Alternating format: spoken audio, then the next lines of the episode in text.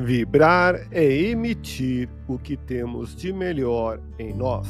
Elevemos o pensamento a Deus, nosso Pai Celestial, a Jesus, nosso amigo de todas as horas, e a equipe espiritual que nos assiste.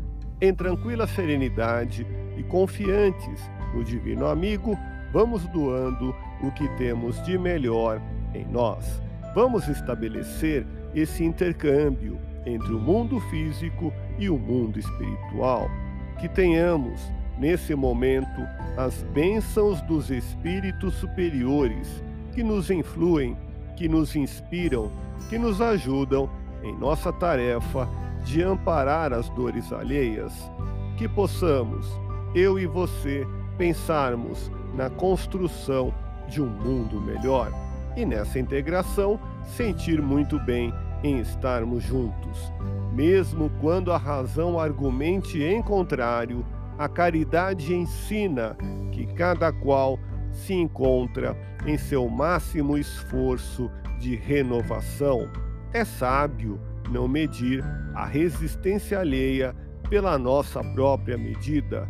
Vibremos por alguém que não descobriu o que é a caridade moral. A vida é um aprendizado constante, com situações semelhantes em que muitos criticam a fragilidade do próximo. Cumprimente as pessoas com alegria. Muitas vezes, uma simples saudação alegre e espontânea conquista um coração e consola uma dor.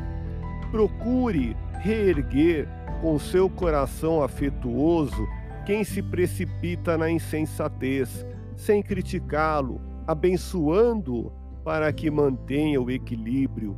Espalhe alegria e bondade no encontro com alguém e já terá conquistado os benefícios de uma boa ação meritória. Deus te abençoe e te faça feliz. Que Jesus seja louvado. Abramos o coração em vibrações de amor, paz e reconforto em favor dos nossos irmãos sofredores, pela paz no mundo, pelos enfermos do corpo e da alma que necessitam de alívio imediato, pelos sofredores que ainda desconhecem as leis de Deus, pelos desesperados e pelos que tentam abreviar a vida, pela confraternização religiosa, pela expansão do Evangelho de Jesus, pelos espíritos reencarnados com tarefas definidas, pelos trabalhadores do bem, pelos lares que demandam pacificação e ajustamento, e por nós.